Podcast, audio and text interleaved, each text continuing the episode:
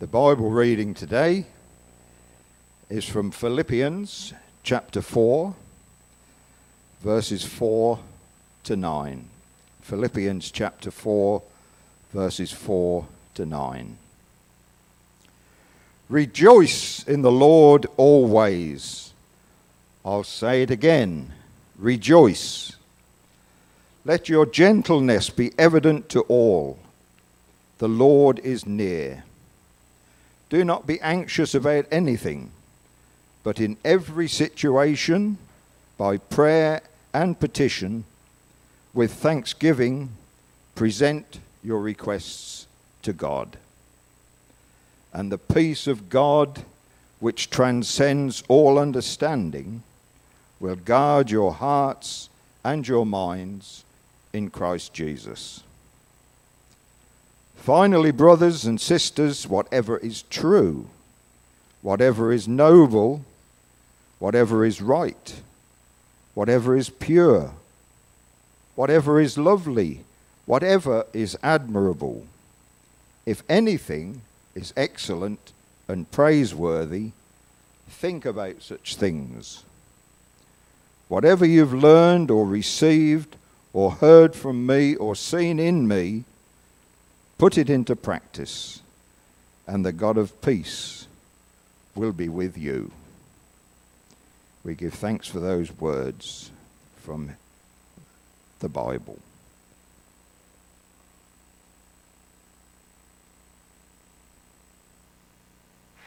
I remember going to church as an adult, right, for the first time when I started going to church, and I walk in, and the pastor was like, he said, I want you to pray with your neighbor. And I'm like, well, my neighbor don't go to this church. I don't know if you want me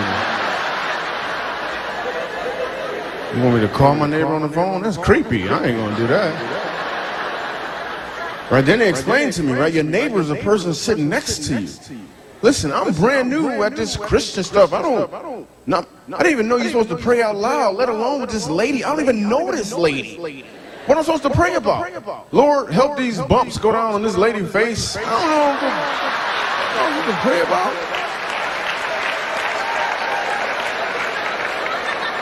I don't know what I'm supposed to pray about, right? She went first. She was praying all good, and she must have been John the Baptist's little sister or something.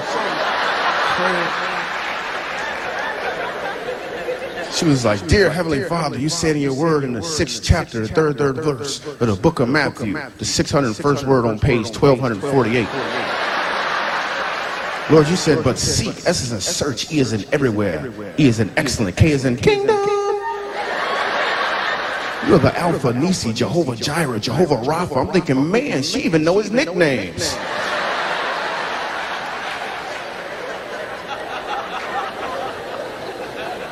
Now it's my turn to pray, right? Right.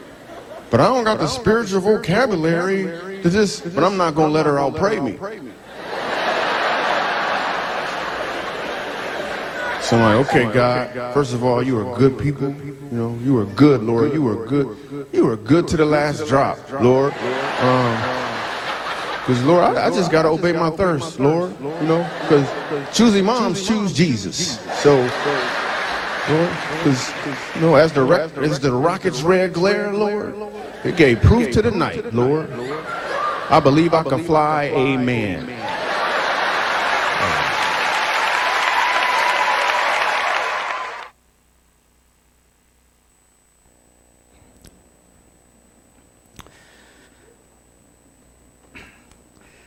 I don't know if you've grown up in church or you haven't grown up in church. I didn't grow up in church. Uh, I came to church the first time and I still remember people raising their hands and I'm like, whoa, what is this?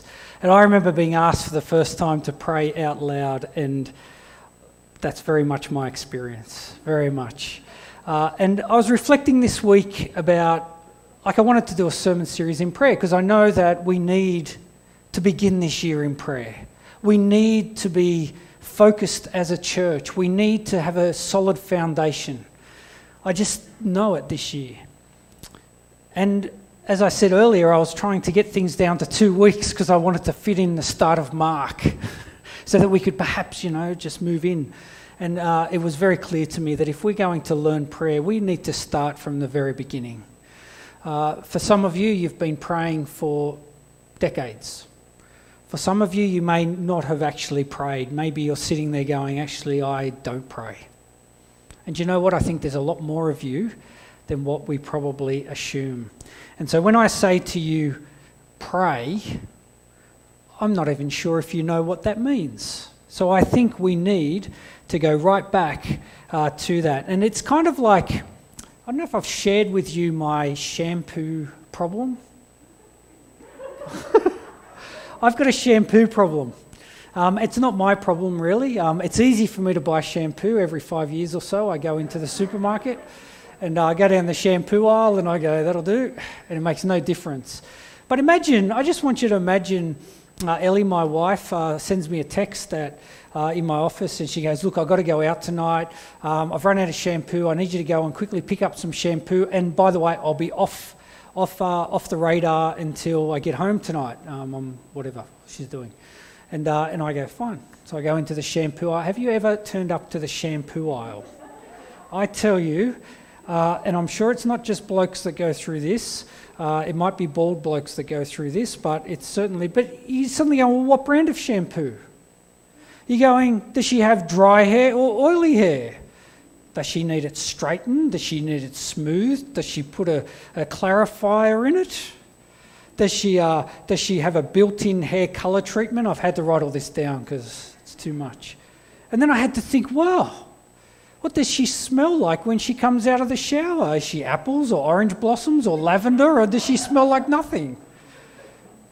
See, I can't contact her, and I become debilitated standing there, having been given a very simple instruction go buy shampoo. I'm going, suddenly I'm going, well, look at this, all this option. And I become frustrated I become debilitated, I become confused. So, what do I do? I spend the rest of my time trying to avoid ever sh- buying shampoo again, which is pretty easy for me. I think prayer can be like that. Have you ever felt like that when someone says, Can you pray? See, as Christians, we're told to pray. It's, a, it's very clearly entrenched in the Bible. We should have a solid, functioning prayer life. We should be encouraging each other to pray. See, no one doubts that prayer is important as a Christian, but we often get told to pray and we don't really know what we meant to do or how to do it. And we stand at the aisle going, This is too confusing. Who am I praying to? What am I praying about? Am I allowed to start this way? Am I allowed to finish this way? Is there a, can I sit? Can I stand? All these very simple things to those of us who have been doing this for years can be quite debilitating for many others. So I've decided we're going to start pretty simply. And over these eight weeks, and we are going uh, to do eight weeks, uh, we're just going to talk about understanding prayer today. Next week, we're going to talk about learning prayer. The third week, we're going to talk about deepening prayer. The fourth week, we're going to talk about the priority of prayer. And then, and I'm sorry about this, Kathel's going to do that this week, we're going to spend time looking at four types of prayer. Adoration, which I told Kath I was going to be preaching on today. Adoration, confession, thanksgiving, and supplication. Okay, so that's where we're going. And I think it'll be a good time together. So let me pray and, uh, and we'll start looking at understanding prayer. Heavenly Father, we come before you this morning and well, we need you to guide us in all that we do with prayer. Father God, we thank you that we can come to you directly in prayer. We thank you that you are our Father, not just some distant God whom we know nothing about. Thank you that you guide us in our prayer in the Holy Spirit. And we pray now as we look in your word and consider prayer that you will guide us into a deepening, thoughtful, and, uh, and, and better prayer life. And we pray all this in Jesus' name. Amen. So, I guess the first question we really need to ask is what is prayer? What is prayer? Well, simply put, it's communicating to God. Some people say it's talking to God, but I think talking is actually a, an outward verbal thing, and I don't think it always has to be that. So let's say communicating to God. And all the studies show that out of all the things in cultures, prayer is universal. It's through every culture, it's through every people group. In fact, there is no type of culture that hasn't had prayer as part of it in all of history, the studies have shown. And I think there's a good reason for that. And I think it's a biblical reason. Uh, and I think it's found in Romans chapter 1, verse 20. See, Paul says, For since the creation of the world, God's invisible qualities, his eternal power and divine nature have been clearly seen, being understood from what has been made, so that people are without excuse. We call this general revelation. It's revelation about God that everyone has access to through creation, his eternal power and divine nature. We look all around us and we go, He is powerful, He is divine. He creates beautiful things. But see, looking at creation leads people to believing in a God. Tim Keller defines all prayer like this a personal communicative response to the knowledge of God. You see, if that's the knowledge you have and you're responding to that, then you're praying to a God, but based on the knowledge that you have. And so you start filling in the blanks. And so a lot of religions have created mythologies and all other things in order to build gods and characters of gods and etc. All because creation all around them. So there must be a, a god of the lightning, a god of the sea. In fact, Paul turned up to the Areopagus. Uh, and, and, and, and he, uh, in, sorry, yeah, in, in Corinth. I think it's 1 Corinthians 15 from memory. I might be wrong. And they've got an idol to an unknown God because they've created gods for every bit of creation because they didn't want to miss any of the gods. You see, when we have creation, we create a God in order to reflect the knowledge that we have. But we are different. See, as people who follow the Lord Jesus Christ, as people who call themselves Christian, as people who have been changed by the Holy Spirit, that we now have been born again, we should have a depth and encounter and knowledge beyond just that. See, not only do we have God's revelation about Himself in creation, we have His revelation in His Word. The Holy Bible. Holy means set apart. It's a book that's been set apart. I say this all the time. Don't look at it on the internet because it's set apart. This is distinct, it's different. It's its own special revelation that God has given us. And often we think of it as a guide for our life, but that's not its primary purpose. It is to reveal the Lord, the Lord revealing Himself. That's what revelation means. And so, as Christians, we have been given this wonderful information, revelation that God has given us so that we can know God on a more deeper level. But beyond that, when we become Christians, when we put our trust in the Lord Jesus Christ, we are baptized with the Holy Spirit. We receive God the Holy Spirit into our life. So before, as our eyes had scales over them, as we could not see, we could read the word and we really didn't understand it, we couldn't see who God was, when we are born again, when the Holy Spirit comes to live with us, we now have new eyes, we have a new lens. And as we look at His Word, He reveals Himself, and we have the ability. Why? Because God the Holy Spirit lives in us. He convicts our spirit of the truth, and we can come to know God on such a broader and grander scale that you encounter people who are outside of, the, uh, of being born again, and it's kind of blankness.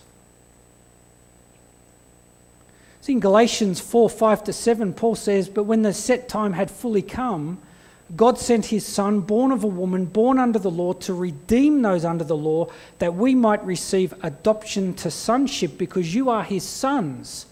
God sent the Spirit of His Son into our hearts, the Spirit who cries out, Abba, Father. So you are no longer a slave, but God's child, and since you are His child, God has made you also an heir. See, not only did we receive the Holy Spirit, but we become adopted as God's sons and daughters. We are His children.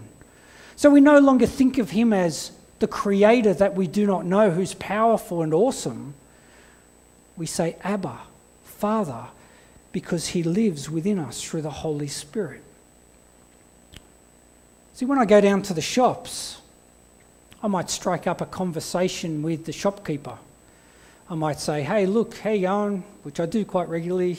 You know, pastor of Baptist church. I've, you know, been living in the mountains for a couple of years. We get to know each other just through information. I learn a bit about Con on the corner as I chat to him. I learn a bit about the that the grocers over, uh, that the bakers over in um, Glenbrook live down in the Liverpool area. Uh, I know that you know lots of things about the shopkeepers because we I talk to them and ask questions.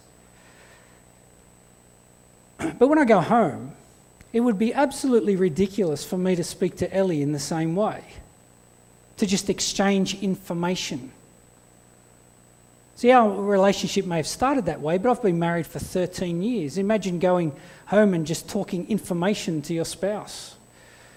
Imagine just saying, oh, yeah, you know, today I did this, today I did that. You know, oh, yes, I like blue. Yes, chocolates. Yes, mountains, not, not oceans. See, I understand Ellie in ways that no one else will, and she understands things about me that no one else does, and I'm sure no one else wants to know. You don't want to know. So even when one of us is away from home, we have a conversation. It isn't like talking to a person down the shop. And our relationship with God is like that. We are His children. There is a depth there. Tim Keller goes on in a book about prayer and he says this he says, conversation with God leads to an encounter with God. Prayer is not only the way we learn about Jesus or what Jesus has done for us, but also is the way we daily receive God's benefits. Prayer turns theology or the knowledge of God into experience. Through it, we sense His presence, receive His joy, His love, His peace, and confidence, and thereby we are changed in attitude, behaviour, and character. Some people say prayer is powerful. Prayer is powerful, but it's powerful because of the one that we have access to, the most powerful one. And He gives us His peace, He gives us His confidence, He gives us all the things that we need a change in character, all because we are speaking to Him, we are communicating with Him in a way which has great, great uh, meaning. Uh, Henry Nouwen, for those of you who've read any of his books, in his book, uh, The Way of the Heart, he quotes Theophan the uh, Recluse To pray is to descend with the mind into the heart and there stand before the face of the Lord, ever present all seeing within you. Just sit in that for a moment. i am going to read it again. A bit different to talking to God. To pray is to descend with the mind into the heart, so your knowledge comes into your heart, and there stand before the face of God, the Lord, ever present, all seeing within you. So you've got nothing to hide from the Lord, so you might as well talk to Him as He knows it all, rather than trying to avoid it. Because through the blood of the Lord Jesus Christ, even in your confession, even in all the darkest parts of your inner being, you have been forgiven, and therefore we have been set free from trying to avoid this kind of relationship with God. We come to Him in all that we are we open our souls up knowing that it is a safe place. He is our Father in heaven. Why is it safe? Because He has demonstrated His own love for us in this that while we were sinners, rejecting Him, ignoring Him, pushing Him away, disobeying Him, Christ died for us. So we know it's a safe place to open our life up, to adore Him, to confess to Him, to give thanks to Him, and to ask Him for all that we need. See, the heart of prayer is relationship, it always has been. And God has always desired your hearts, our hearts. This is why in Philippians 4, which Michael read for us, Paul says, as he's in prison suffering, in the deepest of sufferings, he says, Rejoice in the Lord always. I will say it again, rejoice. Let your gentleness be evident to all. The Lord is near. Do not be anxious about anything, but in every situation, by prayer and petition, with thanksgiving, present your requests to God, and the peace of God, which transcends all understanding, will guard your hearts and your minds in the Lord Jesus Christ. There is no other place that can bring us such joy than to sit and rest and open completely in the presence of the Lord God. Now, this series I've, I've called prayer, believe it or not, but I've got a little thing that's a, through duty to delight. You know, I think what happens is that, you know, we either sit in a, in a space where we've learnt to pray at certain times of the day and in certain ways, and so every day we do the prayer and we, we move on. Or it's become, it becomes quite overwhelming and we don't really do much because all we think of it is, I've got to do this, I've got to do this, but I don't know how to do it. See, and while it's a duty of a Christian to pray, that's not how the Bible talks about prayer. Paul here says, rejoice. It is delight. And I'm hoping after eight weeks we, we can start praying with delight, not feeling bound by so many restrictions and being open and full. See, prayer that deepens is prayer that moves from a dutiful act to this place of delight, a place of rejoicing as you spend time with the one who loves you beyond anyone else can love you and who has demonstrated that by the very grounding of your faith, the death and resurrection of the Lord Jesus Christ. He's redeemed you, He's bought you back from your sin, He's bought you back from your slavery to it. You are now His, not to be controlled, but to be, as Galatians 5, verse 1 says, it is for freedom that Christ has set us free.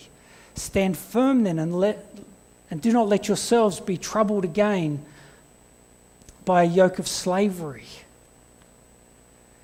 See, the slavery of the law, the slavery of the duty, it's what drives us so often. But the freedom that comes in Christ is that you've been set free. Free from your punishment, free from sin, free from death. And so when you bring that confession to the Lord, as you bring it all, you sit with Him. You know that He is your Father who loves you, and maybe you've had a bad experience of fathers, but I can tell you this is not that Father. This is a Father who has given up His own Son for you to bring you back into the family, who's willing to suffer a suffering that we and agony that we will never know. A brother, our Lord Jesus Christ, who went into Gethsemane. And he cried in anguish and he sweated drops of blood the one that as he was being nailed onto the cross, the one as they are hurling insults at him, the one who was spat upon, mocked, says, Father, forgive them, for they do not know what they are doing. See, don't be afraid to come to God in all your open, barren truth. Because that's the prayer He desires. He desires your heart. In fact, there's a psalm which talks, and I'm sure you know it well. I don't know the exact quote, but the paraphrase all your offerings are filth when your heart is far from me. See, this is the God of relationship, right from Eden, through the fall, through the rejection in Israel, right to the cross. And now, with the outpouring of the Holy Spirit, we have communion with Him on an intimacy that no other people can ever know. We don't just have general knowledge, we have this beautiful revelation. And so, let me encourage you that when you come to Him in prayer, sit with Him in the Word. Communication is two way, He speaks. It was great to hear Val earlier saying that, you know, it's all connected in the Word. We sit with Him, we listen to Him. He reveals himself to us. We can bring everything to him. In his book, Love in a Fearful Land, Henry Nouwen says this Prayer is the way to both the heart of God and the heart of the world, precisely because they have been joined through the suffering of Jesus Christ. Praying is letting one's own heart become the place where the tears of God's children merge and become tears of hope. See, prayer is the place where despair is turned into hope.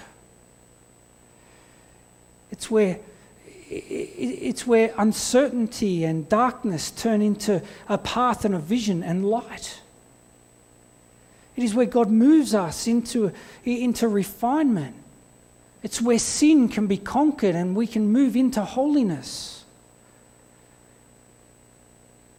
All because we choose to have a relationship with the Lord Jesus Christ, with, with the Lord our God, and all because the Lord our God has bought that relationship back by the blood of his Son.